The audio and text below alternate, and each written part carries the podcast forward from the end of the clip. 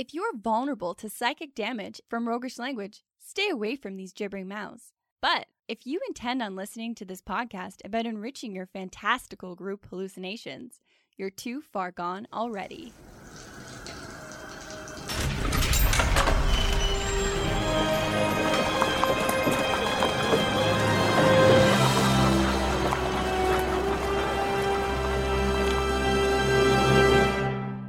Your next game is going to be drunkenly boisterous, and here's why. In this episode, we find some answers to how do we build a tavern with some memorability? And what elements are essential to a tavern so you can make the most of your efforts? And what great content can you get and expect from Escape Plan Games for your table? Welcome to the Hook and Chance podcast. I'm Jordan. And I'm his brother Travis. Today we're talking about taverns the classic starting place of every game that's ever been in Dungeons and Dragons. Well, I mean, this is a time honored tradition. You start in a tavern. Like, that's how every campaign of epic proportions starts off in a humble tavern. And you know, it's okay to not start in a tavern. And I know there's a lot of folks out there that would heavily discourage starting in a tavern, but taverns aren't the problem. Taverns are wonderful places. Taverns are as good a place as any, if not one of the best places, when they're done right. I mean, there's a good reason that they're the most important place. They're the central hub for food, drink, rest, friends, information, intrigue, bar brawls, characters. There's so much to start with in a tavern because I, I think that's why. Like, that's why we use them because anything can happen there. Anything that happens within a good tavern is kind of plausible. Somebody comes in with their uh, they're bleeding profusely and they're covered in mud and they go ah there's a this down the road. Like that's entirely plausible. Yeah. A lich walking in and just being like get me a beer. That's plausible. Sure.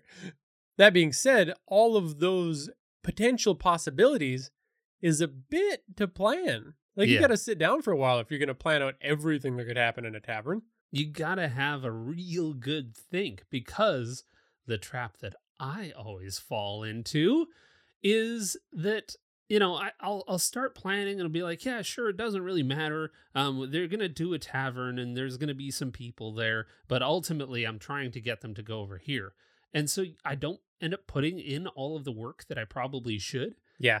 And then one of the players says, like, I'll have a drink. What do you have on tap? Uh, f- uh, donkey's piss. It's the. It sounds bad, but it's real good. It's the local swill. And uh, my my name is Fartender the bartender. you know that that's going to incept Fartender the bartender in other games. What have you wrought upon the world? I change it to Farblender the bartender. okay. but yes, well, that's the point, Travis.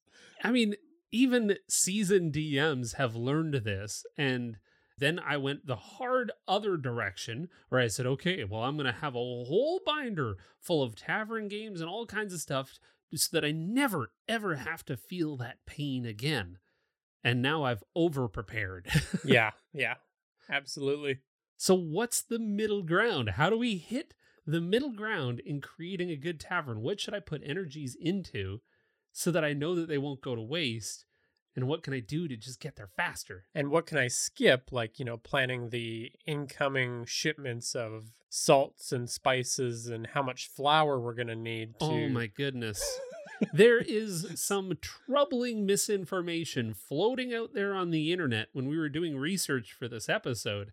Uh, you know, there's there's blogs out there that talk about potentially trying to figure out and calculate how many spices a bar might need in its inventory in order to create a rich and and fulfilling and believable bar. And let me tell you, that is not the spice of a tavern. It's literal spice. when I think about all of the things that I could put my energies towards, uh, that is probably not one of them. But what is? And in order for us to really, you know, skip all of the the thoughts and all of the trial and error that it would typically take us to get to this place of really thoroughly understanding what to put our energies towards to make a kick ass tavern, we just turned to our guests today Mike Pisani and Colin Heffernan. And about two years ago, they started working on their vision of a vibrant, fun, and dangerous circus themed tavern. It launched on Kickstarter and it nearly tripled its budget and it was funded within a day. And that was back in May of 2021. And the good news is you don't have to wait for this thing. It's out, or it's at least in the uh, pre order stage. So it's coming out very soon and you get to see all of the incredible work that they've done. This is one of Jordan and I's favorite supplements that we've had the honor to to dive into deeply. Uh, and we don't do that very often, but boy, this one really knocked our socks off. Welcome, Mike and Colin. Thanks for joining us today. Yeah, thank you for having us. So, we're going to talk about your supplement Tavern Tales at the end of this episode, but can you start off by just telling us why you made it in the first place? What kind of inspired it? Uh yeah, I think that we kind of started Tavern Tales as this idea of a way to um help DMs kind of have a supplement that they can use when they don't have enough time to expand their own personal world. We wanted to kind of create a module that you could just kind of drop in anywhere, return to time and again, that would buy you a little bit of time to do whatever it is you like if you're trying to expand your own personal world or you just need a few extra weeks to write something. Yeah. Um, like Mike said, there's nothing kills a campaign faster than, oh, sorry guys, uh, you know, we got to do next week instead, you know, and then next week goes by real quick, right?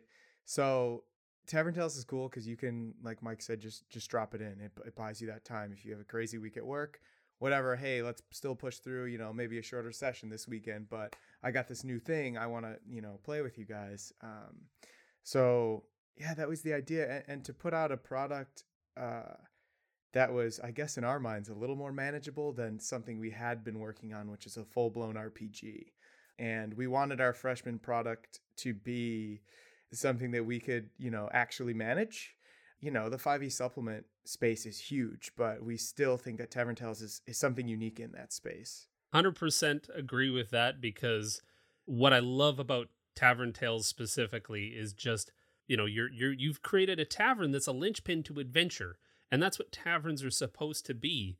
You've got a, a, a tavern and an anthology, and they're just kind of mashed into one, but it feels really cohesive. It feels like something that we can just drop in the, into the world.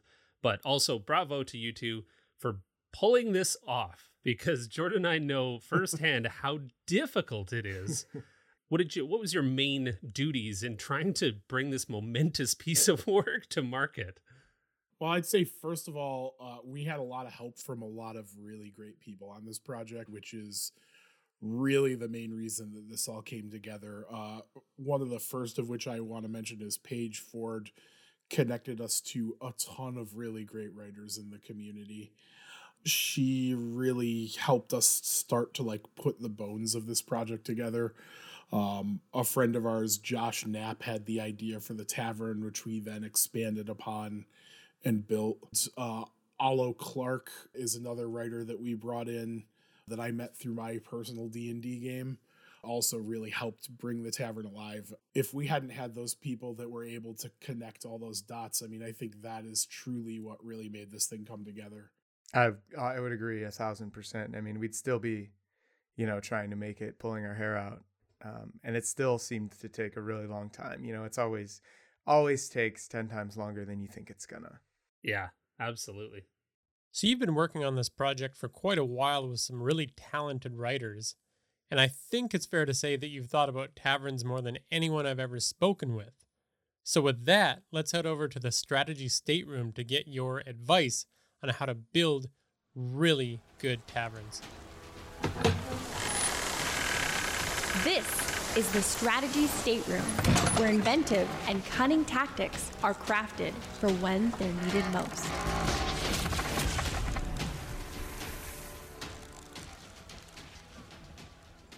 So, some of the steps that we're going to talk to Mike and Colin about today, we're going to start with creating a theme and values within your tavern.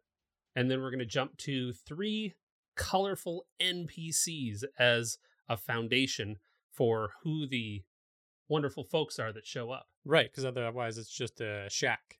Yeah. Without NPCs. Then we're going to do getting invested in the tavern, how to draw the players in to what you've created. And then, of course, how to entertain them once they get there. And how to kick off some epic adventures from your tavern, because that is the point. So let's start with with the first. Let's talk about the theme of the tavern. Now, you guys created a theme around the circus, which is not the first place that I personally would end up. You know, I'm I'm the the dark and gritty DM. I don't immediately go, let's let's do Big Top. But how did you guys settle on that as a theme for your book? Uh yeah, I mean honestly, I don't think I would have gone there myself either. That was uh our friend Josh Knapp he had this concept of kind of like saying like what if the flying Wallendas from the circus just like decided to just drop everything, walk away and start a tavern. um and that's kind of how the whole idea started. And then we had a rough idea for a few characters and I, I think it just for me because I wouldn't have gone there. I think it was interesting to try to challenge ourselves to step out of that comfort zone and do a location that I normally wouldn't have come up with. And I think a lot of the people that we kind of worked with wouldn't have come up with. So really I Josh really kind of nailed it on that one like just by making us step out of what we were comfortable with. Yeah, I would I would totally agree with Mike.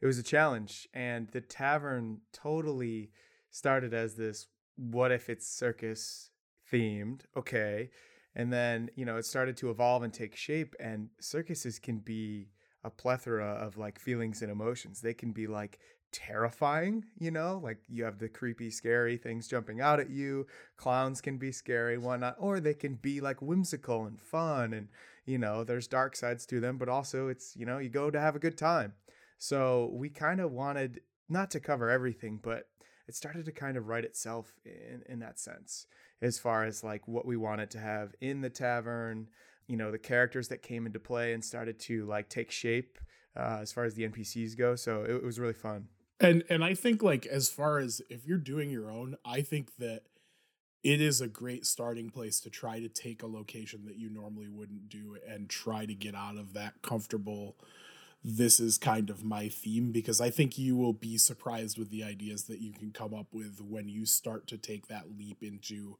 an area that you normally wouldn't. Well, I can definitely see the theme being that that core piece of, you know, what am I going to build this around? And like you said, you guys chose a theme that has some flexibility. There's Absolutely. a lot of cultural things to draw from when it comes to circus. Yeah, that's a good point. It's very broad because I can see kind of like getting trapped in a very narrow theme I think having something kind of central to be remembered, like that is the the main challenge for me when it comes to getting a tavern to stick with my players. How do I grab their attention? Another place to drink booze is not necessarily the way to go.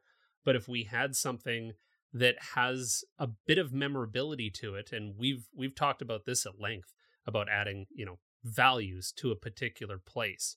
So like this comes across in especially in tavern tales but something else to be remembered so it's not just another roadside attraction it's a circus themed tavern you've got trapeze artists inside behind the bar and that's like that is so memorable because i've never seen that before in my life as a d&d player and i've been playing for a long time but boy i'll i'll remember that tavern let's go back to the circus tavern with the trapeze artists you you settled on the circus theme, but you had to have tossed around at least another idea or two, or at the very least played in games with some pretty wild tavern ideas. So, as you know, as the resident experts on taverns now, um, let me just say it's called Volume One for a reason. So we we had we kicked around, I would say almost a hundred ideas, you know. um, and some of them were really bad. you know, a lot of most of them were. You know, we had been talking to Josh, and this is years ago, and and we were kind of like, maybe we should go with this. So, Mike, go ahead. Yeah, I mean, I think that just coming up with different ideas for taverns just gives you a library of stuff to go back to later too. I think we have some really other like close contenders that will probably be when we try to do a second one like one of the ones we've been tossing around is kind of like a um like crossroads type of story where you have a tavern that's all devils that are just there to make deals or people passing through and like the whole theme is just maybe this tavern is not actually in a location but sort of you know in this like hub world or something that you can only get to a certain way. A lot of ideas like that came out and it was like with this one we wanted to play it a little safe where it was like don't go too far into the like fantastic for the first outing just because we want it to be accessible to a large number of tables and stuff like that but I think that there's just so many different ways that you can go with this. And I think that it's kind of like you said, you always want to have a memorable piece to it. And that's what you have to like build the structure off of is whether it's memorable characters or memorable geography or something like that. Or uh, one that I always thought would be interesting would be to do a tavern that's inside of the belly of a dragon. Heck yeah. Or something like that. Yeah. Very cool monster corpses are great locations. right. Just a fact. That's I and I think that you just touched on, you know, to me what the core of this is is that it doesn't have to be high concept. It doesn't have to be, you know, at the 50,000 foot mark. It can just be here's a rib cage that we built a part of a tavern into. Yeah. Um no, totally. I remember I had one idea that was really bad and because it mainly just doesn't apply to the audience that well but i was like what if there was like sports in d&d you know? What if there was like a sports bar?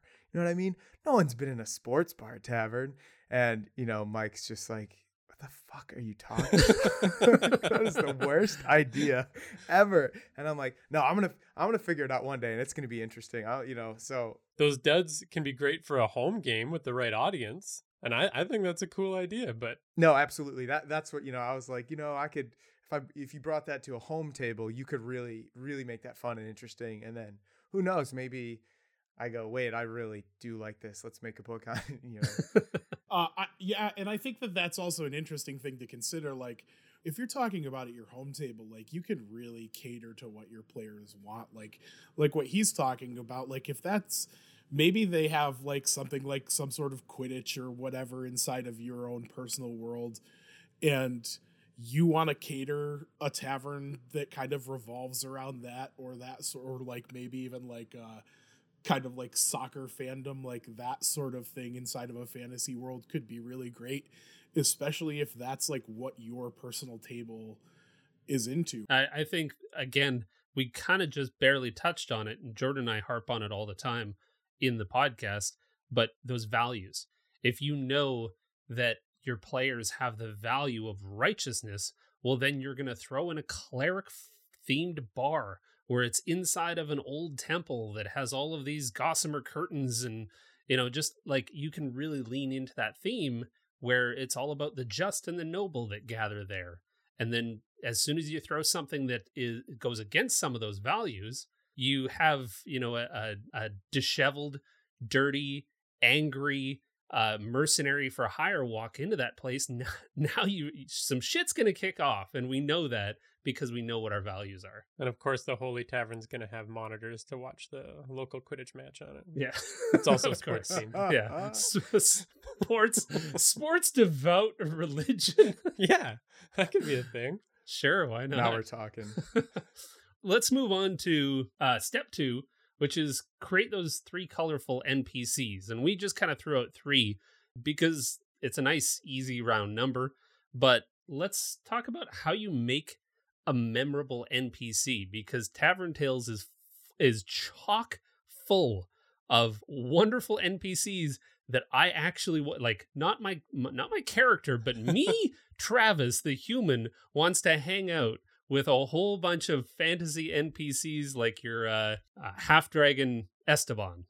Yeah, yes. Travis couldn't stop talking about Esteban. Oh, he's one of my favorites as well. Because Esteban was actually my creation and and that to me was like at least in my games, I never really have thought like, what is it like if you have a restaurant in this fantasy world where you have access to magic and you have access to all these fantastical things and like what if you have a character that literally can produce flame from their lips? And if if that person was a chef like what would they be like? And i think that was like that kind of thing is the sort of thing that you can kind of key into when you're trying to create these characters is like let me think about the world that we're in and try to find something that I haven't really explored in it before and how is it different from our world eh, but how is it the same and like what kind of reflection of reality do we get in this fantasy world? And I'm like well if we have all these high class Michelin star chefs in our world what does that look like in the fantasy world especially if it's somebody that has the means to cook inherent in who they are in the form of being able to have fire breath like gordon ramsay's just a, a, hair short of that but right right. And then i started to think like well if you've got a guy with flame breath you've also got characters with ice breath and maybe they're making ice cream. Uh, it just seemed like such a, a funny but interesting way to create a character and i think that that's like at least for me, that's how I arrived there. I was I was just like, what does this look like in this world compared to our world? Well, I think that's really neat because you're basically taking modern relatable elements because, you know, we've got all the taverns and bars that we frequent in real life and blending it with those wild magic fantasy stuff. And that creates something way more unique than just like, yeah, there's a tiefling in the kitchen. He is cooking. One thing that I will point out about your guys' work that I really appreciated and I think really applies to trying to create those three memorable key NPCs that are going to be in your location that, that are going to draw your players in is having that this is my character but dot dot dot. And like you know if we're if we're going to still use Esteban as the example he's got a, a pretty rich backstory he's got a little bit of a hidden hidden thing that he's trying to keep on the on the down low. Like this is obviously a tavern that draws in all folks from all walks of life. And like your players probably will like they're going to stick around this place. It is just it's a magnet for all of these interesting characters. So i think having that that character that has that dot dot dot what else is interesting about this character? On the surface they look like this but underneath there's a little bit of mystery and it's something to explore once you get there and once you start talking to some of these characters. Yeah, I think that that really bounces off the idea of just selecting a theme for your tavern, even if it's like you said, not a super highfalutin idea. You that theme then kind of starts to draw these NPCs in, right? They start to take shape kind of based on how how do they get there? You know, like who hired them? You know, and that's not things you need to tell your players, but it can shape who these NPCs are. Like, yeah, it's the tiefling in the kitchen who cooks, but you should how they got there is insane, you know, like they're so like you said, those two things can work in conjunction really well together. Just picking a theme and then being like, wait a minute, who works here? You know, and how the heck did they get there? Mm-hmm. Another element I really like about the NPCs in your guys' book is that you give them that really interesting backstory and then you make sure that they know the other NPCs and they have feelings about them and they have relationships with them. And something that I think I'd like to get your thoughts on is how you arrived at the design choice because I really like it. Um, at the end of a lot of your NPCs, you have a GM tapestry options, and it gives you uh, just a few really good points on like the essence of this character. Uh, yeah, that was actually Allo Clark, the writer that we brought in. That was one of his ideas. Um, and he kind of bounced it off of me and we workshopped that a little bit. And I was just like, you know, this is really great because it, when he came to me with the concept, it was sort of like, you know, we have all these elements that we know exist in all everybody's home games, like thieves guilds and uh, like college bard colleges, things like that. So like we know that if we create jumping off points from those key elements that we know are featured in a lot of different D&D stories, then we can give a DM a somewhat focused idea of something to do that can be different for literally every table and that can be adaptable to any setting that you are already running. And I think that that is um something that in future works we want to expand upon even more because it was kind of a late addition to the book. But I, I think it makes a lot of sense and i think it's something that i haven't seen utilized a ton in a lot of published works that i've read and i'm kind of surprised like after he came to me with the idea because it was like one of those things that just like as soon as he said it to me it's like instantly clicked. It's like yeah you have a ton of through lines through all of these different types of characters and you just don't see it that often. Right so it's essentially short points that that connect the npc to potential characters right? Is that the essence of it? Yeah it'll be something like you know this character would have ties to some sort of organization like organized crime element. So if you have an organized crime element uh, in your story here are a few ways that you could implement this character's backstory into your pre-existing setting. Yeah, so what I like about it is right, you've got three points for Esteban that tie them into the world, but also those three points serve as a quick reminder of who the character is because Estebans are royalty, dragonborn, and gastronomy. And with those three, you almost begin to get a picture of this character in your mind like I was saying, surround yourself with great people. Um, and Josh and Paige, especially right from the beginning, um, kind of helped build this tavern team out. And Josh came up with a bunch of uh, NPCs in the beginning that Mike added to and Alo added to, and then they all kind of worked together. I think we cut some, we added some in later. You know, especially like Esteban's a perfect example. We are like, wait, who cooks the food? You know, and we were like, I remember, I think I remember Mike saying, "Does it matter?"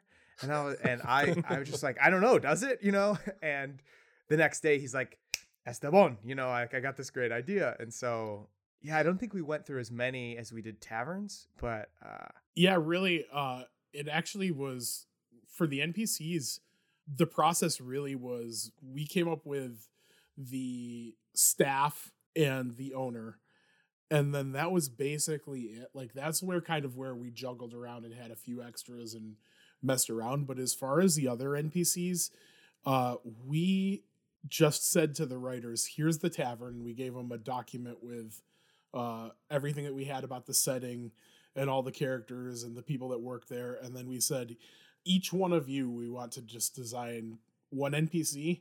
If you want to make them a staff member, you can. If you want to make them just somebody that's a patron, go ahead. And then we would just approve that NPC. But I, I to be totally honest, I don't think there was a single one that they came back to us where we weren't like, this is. they were all fantastic right from the start. And I, I, think that that was.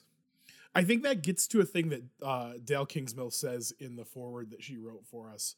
I think one of the reasons that a tavern worked so well is because it is a thing that we personally outside of our characters can relate to. Like even if you're not somebody that's going to bars all the time, like it's so steeped in the culture, especially in like European and American culture like we know what a tavern or a pub looks like. It's a familiar area that exists in both of these places, so it creates this really easy location to understand at the beginning and then from there add the fantastic too and i mean i know i've been in enough bars and met enough characters in real life that like it's not too hard to just put a little bit of a spin on somebody that you know from a bar in real life and make them a fantastical character. Um let's talk about how to get players more invested. Once they get there they need something to do right Absolutely. And I think that one of the the ways that we addressed it was by uh, a couple of things. We gave a bunch of tavern games for them to play, which could be a reason like ways for them to spend some of their off time between adventuring and if they want to just make some coin or just uh, meet some of the characters around the tavern. I think that's a great way to do it. And we also did it with shops, giving your characters any sort of personal investment, whether that is like a personal tie to one of the patrons or owner, or whether it's some sort of physical tie like we did with the shop. You invite a lot of opportunity for the players to want to go back there. So how did you do that with shops? You've got shops outside the the big top. Players can go and, and buy stuff, but then you also have a way that you can invest there. If you've got a place that people are traveling through all the time, if you were to give merchants a place to set up outside of there, you just have all these cycling different merchants coming through all the time. And then if the players themselves wanted to participate in that, like why wouldn't they be able to? So I said, you know, here's Flip. Flip owns the tavern, so Flip has a way to rent a stall. And then from there, we just kind of built a set of rules on how to open up your own kind of storefront out there in front of the tavern. And one of the things that kind of brought that to my attention is I don't know about you guys, but I feel like a lot of times we're wandering around in dungeons or we're wandering around on our adventures and we're picking up crap that we're like, what am I gonna do with this candelabra that I just picked up? or like, even does anybody use a mace? Yeah. Right. yeah, exactly. I'm just gonna toss it into my pack and it's gonna be a thing that I'm carrying around unrealistically in a gigantic backpack that has 150 different items in it. Why not give players a place to take all that junk, put it on an auction block, and say, maybe somebody's going to come and buy this stuff that's not me? And that was kind of the impetus of creating the shops was to kind of give the players a way to cycle that extra stuff that you find on adventures that you don't really have a use for. And then with the alternating merchants, a way to give a little bit more meaning to money in the game because it's so rare that like at least in my games like gold eventually kind of just becomes meaningless. Um so if you can have some interesting different shopkeepers i think we did some stuff with like poisons and stuff like that or different potions and stuff that you could buy. Just a little bit more interesting than just having a dm have to come up with a random general goods vendor every time. So we gave a bunch of different options for different um, types of shops that you could have there and cycle out whenever you want. Yeah, that's kind of neat because then what I always find is the problem with like one general shopkeeper is it's wildly unrealistic for them to have access to some of the magic items that either the characters are wanting or just like a good enough selection to appeal to everybody.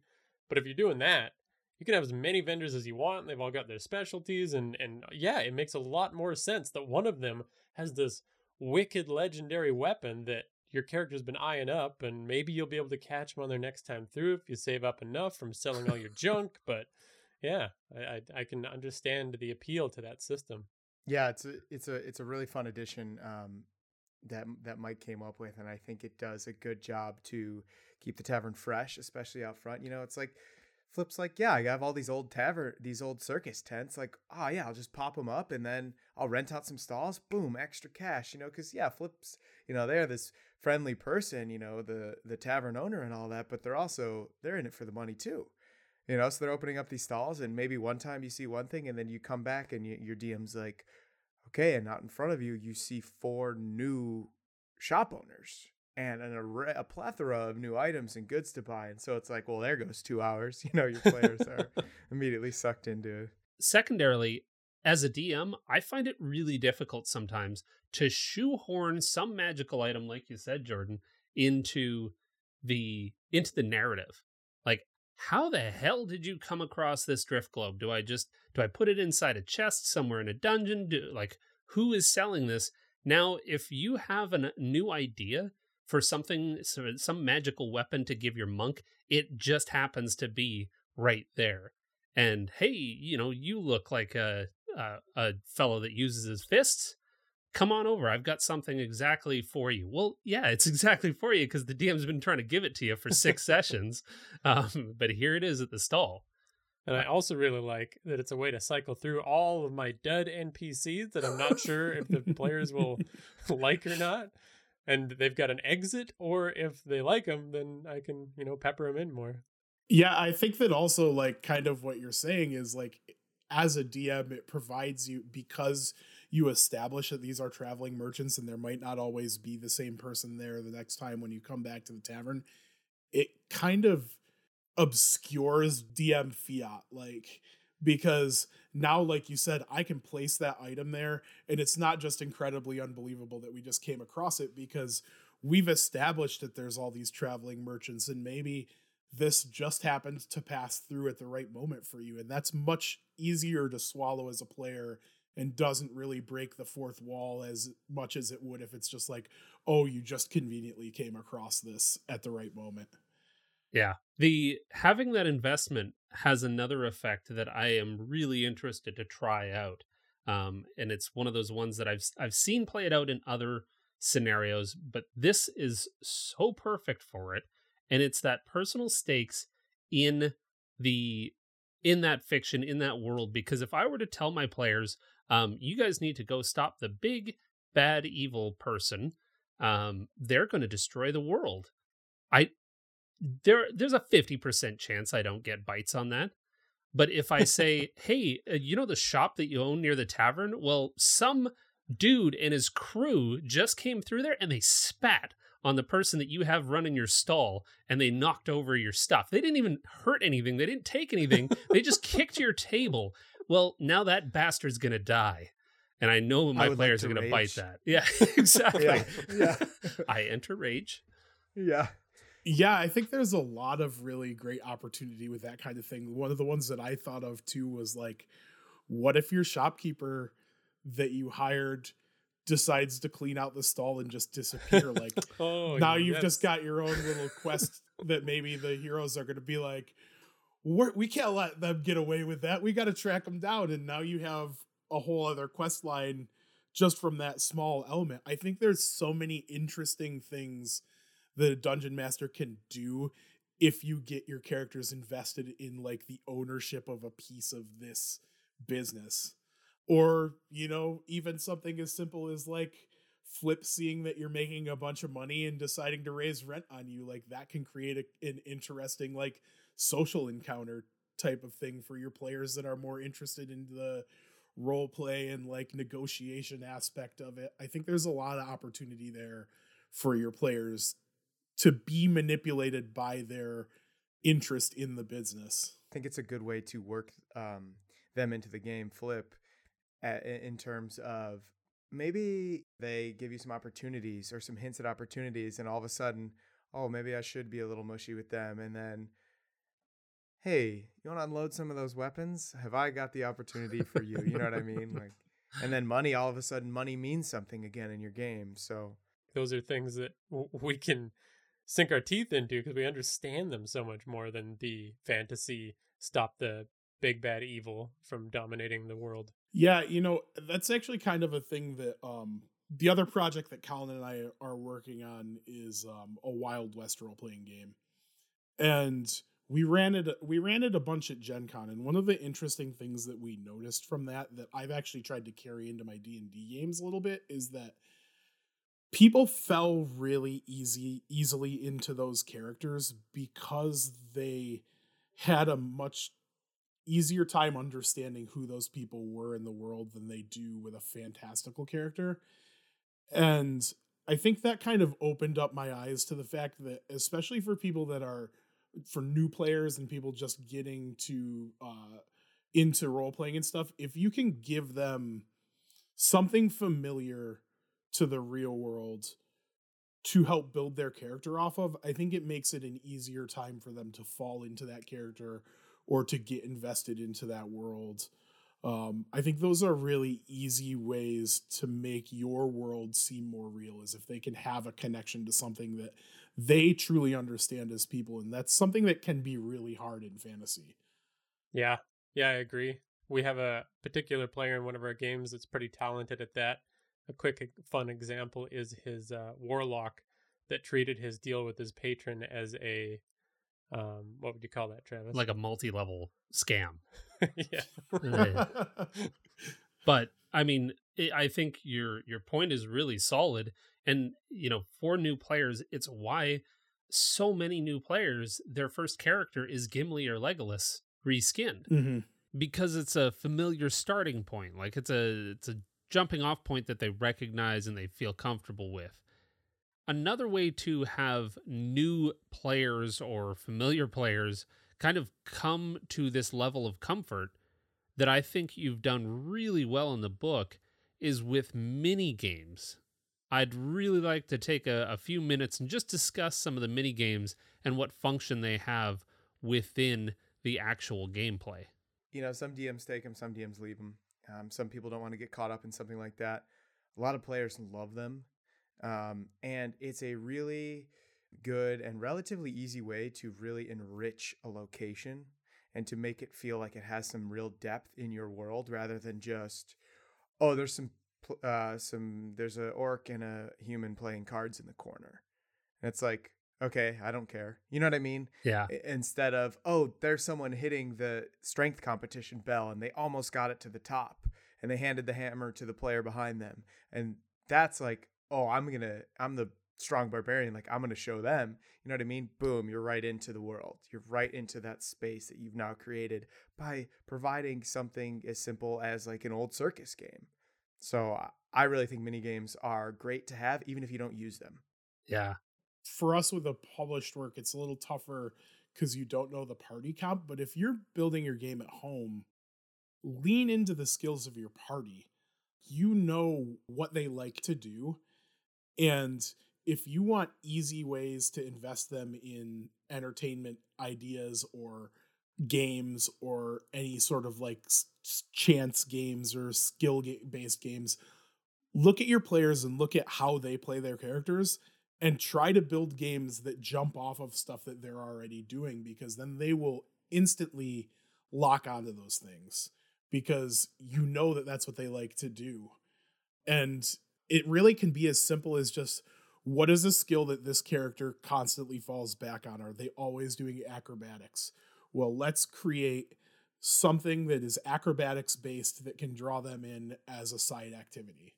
And yeah. Something you touched on there, Colin, that I think is really powerful with these mini games and what we've talked about so far is like you could take those NPCs that have threatened your character's investment and put them on the strength bell. Those people that your characters already hate. Now the barbarian's definitely going to do it, and you've got yourself uh, a pretty epic moment out of a mini game. Absolutely, yeah. And then all of a sudden, someone accuses someone else of cheating, and who knows what happens next? You know? yeah. We know what happens next. the yeah. tavern burns down. That's what happens. yes. But I think this is also a really cool opportunity to sh- let your players flex a little bit as well, um, because like for me, this is something that I learned a while back as a DM is that my players get humbled by the dragon that they find out in the dragon's lair. When they go looking for trouble, that's when they get their asses handed to them. They get really challenged. But coming back to this tavern, like they're adventurers. They're out there, they're level 15 adventurers. They're coming back to a tavern. They're going to spank the local talent when it comes to and this is a really cool opportunity to just let them flex, let them be heroes and let them mop the floor within whatever tavern games. And like you said, you lean into their skills and abilities. And you're like, you got somebody with a 21 strength. Well, you make that strength bell. Um, you know, you make it a. It it could happen that they get beat, but it's not likely because they're playing against Farmer John, um, who's just got a lot of talk. the the final point here is how to kick off an adventure. And you guys have done this in your supplement in such a wonderful way because underneath it all, this is a location and characters mixed with full on fleshed out adventures. Yeah, yeah, like you've got all of these thoroughly planned, you got maps, you got all kinds of stuff. You guys had to kick off, find ways of kicking off the adventure so many times within your own tavern. Uh, what are your thoughts on how to best kick off an adventure for players? Yeah, I mean, I think again, that's another thing that as a, a DM with your personal players, you you know how to do it because it's always you know your players so well that you just need to lean into the things that you see them get drawn to. Um and then for us, with the book, it was like make a really compelling character that they want to approach. And then from there, give them something that is going to either like pull on the heartstrings of a character, tease them with some sort of monetary or magical item gain, or just have them look at this situation and be like, this is bizarre. I have to see how this plays out. um kind of that one I think kind of is like we have a character that's just a crow that's in their rafters. And that's like one of those ones that I think is just like if you just keep mentioning that, your players are going to be like, "All right, what's up with this?" yeah, I really like the rumors that um, align with every adventure, and you know that once again acts alongside us all kind of knowing what a bar, a pub, a tavern really is in the real world. It's it's a it's a gathering, especially in smaller towns, uh, you know, or even in cities. It's a gathering of your local community, your local neighborhood, and you kind of hear stuff and people talk and so you have these rumors kind of popping up, and they could be from, like you said, Farmer John. You know, Farmer John said, you know, there's an overgrown tower over there that time is supposedly stopping or something. You know, there's animals going in there and, and leaving, you know, fully grown and, and whatnot. And and that's like, you know, you just dangling that string in front of your players. You're like, come on, go on. You know you want to pull it. You know what I mean? I think I noticed in that design that you're talking about, what was really cool was that you created NPC specific rumors. So like the mixologist is going to know things related to their background about that that tower. They're going to know that maybe there's a secret stash of of very tasty chemicals in there, but somebody else is going to know something else about it. Yeah, that then I think that was like one of the things that I conceptualized sort of with the rumors is like if you just have I think we did like 4 for each one um because of the communal nature of the tavern like you're saying for the dm they can take that one rumor take that rumor and look at it from the perspective of all these different established characters in the tavern and what do they think of this? What are they going to tell your party? And i think that's something that you can easily implement in your home games is just take one idea and play telephone with it yeah. you know? And that's yeah. in a social setting it's very easy for that to happen and like colin was saying like that's that was just again from like my experience in bars is if you just sit and listen you'll hear a million different stories about a million different things. And that was one of the things that i wanted to have in this tavern to make it feel more legitimate because you know there's just going to be people talking everywhere. Yeah I think we've we've talked about taverns. Let's talk about your specific tavern. And to do that, let's hop over to the hero stage. This is the hero stage, where fantastic folk have a spotlight turned to them to tell the tales of their adventurous lives.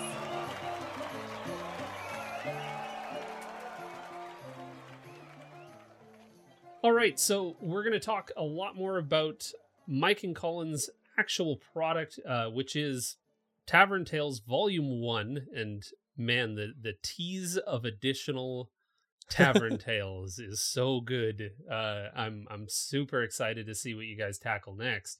Um, but obviously, like we've been kind of talking about through this whole episode, um, and kind of skirting around, we're talking about a trip away tavern, uh, which is the the core focus of this entire you know it's the it's the the gathering place for adventures the the place for things to kick off. But what i'd like to really highlight is the incredible contributors that you guys had as a part of this project. Like you had uh paige ford who worked on uncaged. The the other like really this no other anthology popped off like uncaged did. And you know a lot of that was was paige's writing you got Mackenzie DeArmas, who also worked on MCDM's Kingdoms and Warfare. Then you've also got Lynn Meyer, who's a three time Emmy nominee and writer on Uncaged. Like the pedigree. We can, we can keep going on. And Jessica Markram, another Uncaged writer and Silver Emmy winner. You guys gathered so much incredible talent how how did you go about attracting all of these incredibly talented writers and and game designers to your project uh well Paige Ford uh, is actually a personal friend of ours. We all work together in the uh, film business. Uh, and Paige, I have the honor of being Paige's first DM. And then through her experiences, uh, she introduced us to a lot of the people that contributed. She was really the key to opening that door to a lot of these writers for us. And then uh, as far as the rest of them, we kind of drew upon some of our personal friends. Uh, we're also lucky enough to have some really talented writer friends that just wanted to take a stab at writing stuff. And it really all just came together really well. But I, I'd say we can't thank Paige enough for opening that door because she really was the one that introduced us to so many of these already established community writers. Yeah, absolutely. I mean, she she killed it um, right from the very beginning and introduced all those people. I just want to shout out Josh, who we've been talking about, Josh Knapp. He's got his own website. Um, he's now a celebrity DM in his own right. and uh, you can find more about that uh, from him. He's got a website. What is it? It's thedeepmagics.com. But yeah, uh, like Mike said, Paige really introduced us to the the awesome array of talent that appears in this book. And and this so. is not an exhaustive list. Like we're we're talking about a couple of the the the folks that worked on other very very popular anthologies but like the the talent that you guys brought together the entire list of talent is just incredible. Like when you read through who wrote uh, that book you're just like i know them and them and them and them and i'm a fan of them. Like it's just it's incredible. So bravo to to you both. I do also want to say, just for those of you that might be thinking about doing projects like this, um, some of them were really just like, this is my wish list, and I'm just gonna reach out to this person and see if they'll be interested. Like, um, Kaylee Bray is a great example. Like, I was familiar with Kaylee from her Damsels Dice and Everything Nice uh, podcast, and also from seeing her DM some stuff. And I just was like, we had a stretch goal writer that we needed and i was just like well let me just try to get a hold of her and i i uh, contacted her through her like business email and she was interested. So like if if that's if you're trying to do a project like this don't be afraid to try to approach some of those people that you might not think you'll be able to get because they may see what you're doing and think that it's cool and want to be involved. Well and you also stretched yourself across the the kind of talent that has already been established and is doing really amazing work in the industry but then you also you know like you said you gave a shot to those those folks that maybe haven't quite made it but had an interest in writing. And i think that's also the the big takeaway here is just do it. Like you just you got to find the folks that that are around you and you guys like you said had Paige Ford around you. Um and that's that's amazing but like use the people that are that are nearby and that you know the worst thing you can do is give it a shot. Yeah kind of though what you were just saying also i think probably the single biggest piece of advice that i can give to creators out there is just do it because there were so many times that we were like is this really going to work are we going to be able to do this and you just have to push through and make the project happen and i promise if you do it will be worth it to you in the end because just manifesting something into existence is so hard. and it feels so good to get it done. I I can only imagine and that's you know before before we started recording we were talking a little bit little bit about that about how you guys kind of came into this without having you, you didn't know the path before you started walking it. Um so you know you, you just take each one of those challenges one step at a time and you overcome them and i mean talk about an emotional roller coaster. It's the same one that jordan and i have had with this podcast but you know it's it's worth it in the end. Oh yeah. When you start something like that a creative venture that you have no idea where it's going to land it's just like there's definitely the doubtful thoughts of what am i doing with my time? I'm investing so much into this.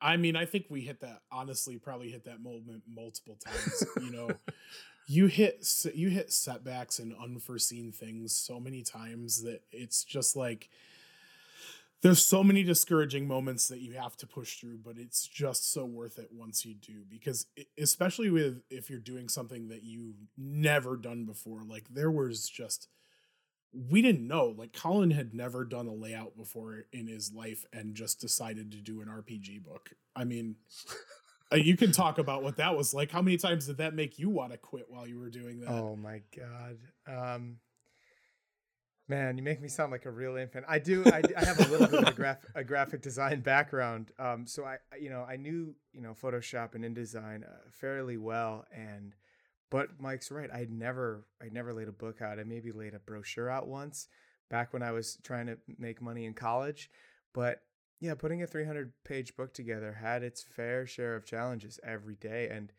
I'd say one of the ones that I didn't expect was explaining it to people. Mm.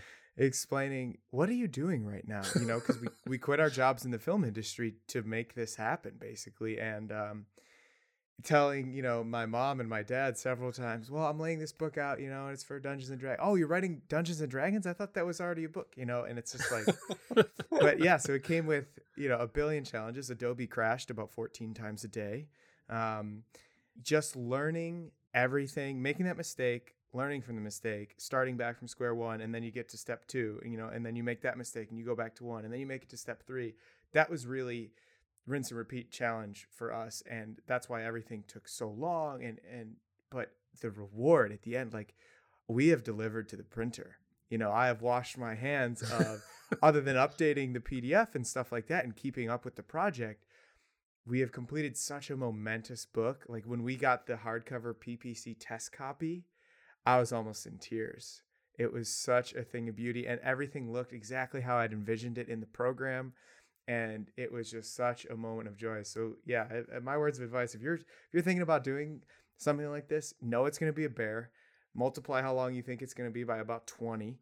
you know, the amount of work you're going to have to put in and just be ready to challenge yourself and be willing to take on those challenges. Another thing I want to say is like Colin said that we did leave our jobs in the film business, but like a good chunk of this book we were doing while we were still working mm. full time on TV shows and stuff. So I know that creators out there, I know it seems like a lot and it's tough to like give up those extra hours every day. But again, like the fulfillment that you get from doing it is just so worth it at the end. I promise it is. Well, what strikes me about your guys' work in particular and and everyone's work on this book is just how genuine a place it comes from. And I think that's that's a really big motivation for for us on the podcast and just in general is do it because you you can't not do it. We're going to do it for the right reasons. We're going to try and improve the community. We're going to try and put something out there. You guys saw this opportunity to make a, a supplement that's never been made before, and and that's what I love about it is that it is unique. It's it's something different. It it's taken a different angle on the traditional adventure book, and you know you, you've created something really really wonderful and really unique. It's really rewarding to hear stuff like that too. After you you know pour your blood, sweat, and tears into something for two years and you know work part time jobs and it's not a very lucrative business. I'll tell you that. well, I think the you know the the love and passion that you guys have for it really shows through, especially when you get you know the kind of response that you got on Kickstarter. Like you nearly tripled your budget. How was that little journey? The Kickstarter um, approach. That was uh, probably one of the scariest things that we've ever done because it was kind of that moment of like, is anybody gonna care? We've gone because yeah. we had did a, a good portion of the book was finished when we went to Kickstarter. Like I'd say probably three layout aside, content wise, probably 90% of the book was done at that point.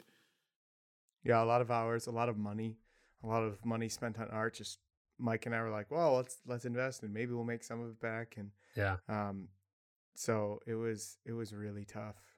Uh, the Kickstarter, Mike, why don't you tell them uh, about how you ripped off the Kickstarter Band-Aid? Why don't you tell them that story? well, yeah, oh yeah, I, I I accidentally launched the Kickstarter early because of a little time zone mix up uh we we got to uh you know we met like about an hour and a half before we were supposed to launch the kickstarter and then colin's like I just got an email that says the Kickstarter is live, and I'm like, oh no. so we just started like frantically emailing everybody, like, we had all these plans set up for how we were going to do the launch and then it was just like go go go go go which months. Months hilarious. spent. hilarious as it was i think it was kind of like maybe a boon in the end because like we couldn't really get in our heads about it. It was just like all of a sudden like band-aids off we gotta go hopefully this happens you leroy um, jenkins your own kickstarter yeah, hundred percent my fault. Uh, you you got dropped into the adventure. Yep. Yep. Wow. Uh, yeah. probably be... one of the one of the most stressful, but then amazing days by the end. You know, you never think you're gonna hit the goal. Maybe in the first, you know, you're hoping within the the length of the campaign, but to hit it in the first day was just like that was so incredible to not have to like we're like that day one we're like we're making a book. Yeah. That's so uh, cool. and to to be able to have that off of our shoulders was so great. Well uh, one of the other things that i really wanted to point out um, and draw attention to in this book you know um, colin the guy behind all of the layout and putting this together i don't know whose idea it was but i'm in love with it and that's the iconography that you use throughout the adventure and this is one of those things I've I've got a lot of opinions and they're just kind of roiling inside and they're just festering and making me angry all the time. And one of them is adventure layouts. Uh, and you know, as a DM, I'm just wondering why do we keep doing stuff the exact same way? Why don't we ever try something new or try to make it easier for when you're actually running the game as opposed to just planning the game? And you guys solved a lot of my challenges with how adventures are laid out with this iconography system that essentially just reminds you as a DM, hey, there's a trap here. Hey, there's a there's a, a there's you know treasure here. Where where did that come from? And you know who somebody needs to step up and take credit for that iconography system. well, how much time do you have? um, no, I, I think that kind of came from uh, like I think I was telling you before we started recording, but Mike and I have work have a really good working relationship because he is like the mega D and D nerd, the the that that um you know has so much history and D and D has been playing it for nearly triple the time I have and knows every company and you know when we go to conventions he's the expert, you know he knows the who's who and the what's what and I kind of came and formed this company with the like I'm super interested in making games and I also am interested in making them happen and and looking at them from a, almost an outsider's perspective or a more objective viewpoint. You know, without all this experience in in playing them and experiencing them, like you said, every adventure looks the exact same.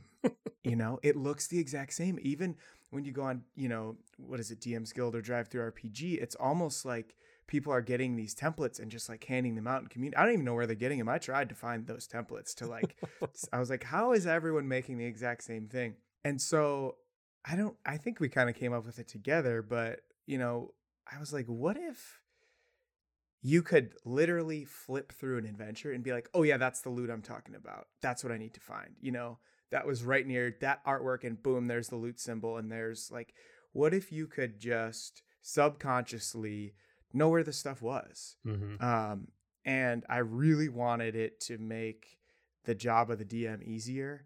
And I wanted people to be able to go, wait, where does that character say that line again that I have to read out loud? Even if you don't want to read it out loud, we obviously want you to know that it's an important part of that adventure that the writer intended you to read out loud, right? You know, if that character dies beforehand, great. But all these things, like you said, locks and traps, and we wanted to coordinate them on the maps um, they should just be easier to find, man. Like, why aren't they? you know, why are they buried in checks and text and stuff like that? And I don't know if other people have done this, but I really like uh, made the decision to bold all the checks in the text. I don't know how common that is. I mean, I read a fair bit of adventures to, especially to get used to laying out this huge book, but stuff like that just didn't why doesn't stuff pop out at you? Yeah. Why isn't stuff easy? Why isn't it intuitive? And stuff like that. And and especially with the the stat blocks, You know, I didn't want to want to reinvent the wheel with the stat blocks, but like, why are they just a literal block of text? you know, they should have some some indicators that make it a little easier. So we tried to add stuff like that in. That was like, oh, that's that. Boom. I'm not flipping through the whole adventure, reading two paragraphs while I have five people staring at me eating popcorn. You know what I mean? Yeah. Like, keep the gameplay moving. That's the you know you read the Dungeon Master's Guide. The first rule is keep the game moving. Yeah. You know, so that was the goal. a lot of this came to be because of the fact that um Colin was separated enough from the traditional way that things were laid out. It, my well actually to be totally honest my knee-jerk reaction usually was like that's how it is so that's how we're going to do it And Tradition, my Colin dear would boy. come back and be like yeah but like really why is this like this is it really helpful and then eventually he got to the point where he wore me down because I was being stubborn and stuck in the old school D&D ways. And I would go, "You know what? This doesn't make sense. Like why can't we like so what if it doesn't look like a Wizards of the Coast text if we can make it better?" Yeah. and he had the idea for these icons and i was like yeah i mean like for me as a dungeon master this makes this text so much more functional at the table than any of the a lot of the other adventure books that i look at because i know my biggest frustration is flipping pages to try to find some tiny piece of information on the fly. And i think that a lot of what he did helped that out. And i actually think the stat blocks are also there's subtle changes to the stat blocks that make things easily accessible quickly like armor class hit points making those obvious elements of the stat block that you can find really quickly i think were also really good changes. And i think all that was born out of being able to look at it with unbiased eyes because he wasn't so exposed to all of that stuff. And just so that it's very understandable what we're talking about, the icons that that Colin created and you guys worked in, there's visual icons for dialogue, visual descriptions, in-game mechanics, traps, locks, loot, possible combats, uh, documents and text in universe and secret doors. Like to be able to just look at the page and know where those are is I don't know how many times I've Oh. been like, where the hell is that fucking entrance to the secret door? Because there's two different areas you can access it, and then it's it's hidden within some big paragraph of text, unbolded, unitalicized, just hidden there, as secret as the door is itself. And Yeah. it's just like, god damn it. Um, yeah, and it's one of those things like you're gonna read an even if you read an adventure a thousand times, you're not gonna commit all of it to memory. Most of us are not gonna be able to do that. yeah. ultimately it's a reference book. You know, it, it- Yep. you know, you're going to read through it once, but then you have to be able to reference it at the table. Just, just a brilliant. Uh, I, I really hope that it is adopted more widely in the industry because I think you guys are onto something really awesome. Uh, and we talked about a lot of the elements of the book already, but some other things that I just want to mention because they're really fun. I mean, yeah, we mentioned the unique NPCs. They've all been fleshed out very well. You've got character backgrounds and subclasses. Like, I'm definitely going to make a clown background because of their very fun feature having advantage on intimidation when in full clown costume. Hell yes. So perfect. Beautiful detail. You've got uh, unique magic items that are themed to your adventures and and to the the circus uh you know circus inspiration you got shady dealers. You have the ability to become a shady dealer yourself. And one of my absolute favorite things, well, I mean, you've also got the full menu, which is pretty pretty wicked. what a cool kickstarter uh you know bonus add-on which is like a menu that you can put down in front of your players. Are those going to be available via your website? Like are you able to buy the menus or was that a kickstarter exclusive? It is it was kind of a Kickstarter exclusive. We have a certain number of them and we don't plan on reprinting them once we're out of them. So they are kind of limited edition uh, if you can get them. very good Uh, and we had some really talented people actually come up with the recipes for us. Um, we have Colin's friend as a chef. He did some of the recipes. We have another friend who is just opened her own bakery, but I she was a former uh, Sci-Fi Channel Face Off visual effects artist.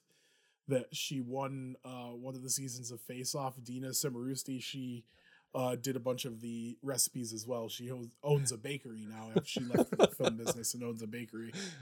Written by chefs and bakers. Love it. Yep. Yeah. and then my favorite thing that all good supplements have to be able to do, and yours does it really well. All of it's usable as a whole, and every little bit you can use in bits and pieces for your own games.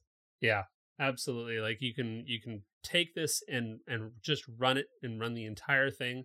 But I think, like we've talked about in this whole episode, there are so many useful ideas and and inspirations for so many things for games even if you're not going to run it as like a circus themed tavern, there is so much there that is useful and that you can just rubber stamp onto your own world and onto your own ideas. You can draw all of these characters into your own world. Like there's not a single bit of this that isn't incredibly helpful in just kind of lowering the amount of prep that you have to do before a game. So uh, yeah, it's it's one of my favorite supplements that I think I've ever had the the pleasure of flipping through.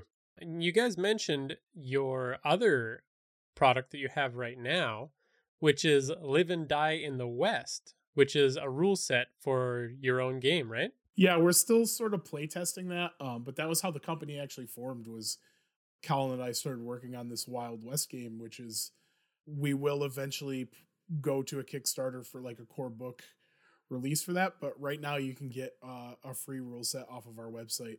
It like Mike was saying, you know, way back when it's it's you drop people into uh, a southern draw and they are in the game like that. You know, it is.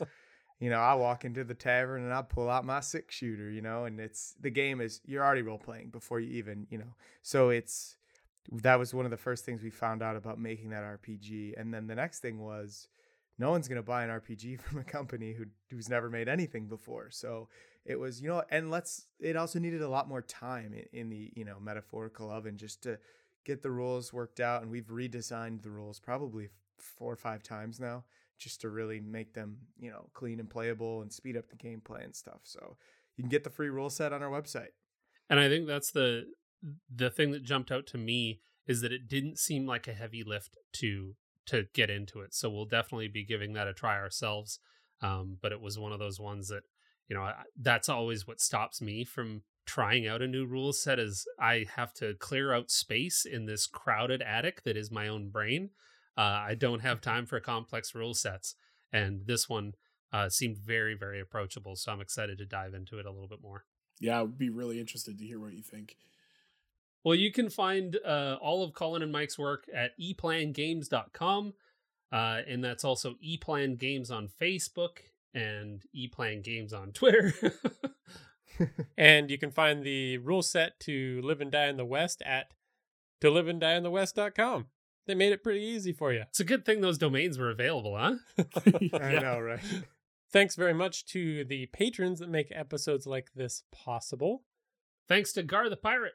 Time Warp, Nico Y, Zach G, No Ma'am, Michelle T, Hentenius, Alan E, Matthew T, Felix R, Chris F, The Senate, Lucas D, Lila G, the GM Tim, Thomas W, Tyler G, Tyen, Heavy Arms, Eric R, Aldros, Leprechaun, and Will HP. Thank you guys all so much. We really appreciate the support. Thanks to Tabletop Audio for the sound effects you heard in the episode. You can follow us at Hook and Chance on Twitter, Facebook, Instagram, and Reddit. You can join an excellent community of players and DMs, always trying to make your games better as well on our Discord. And thanks, thanks for, for, listening. Thanks for listening. And play great, play great games. Play great games. games. Perfect.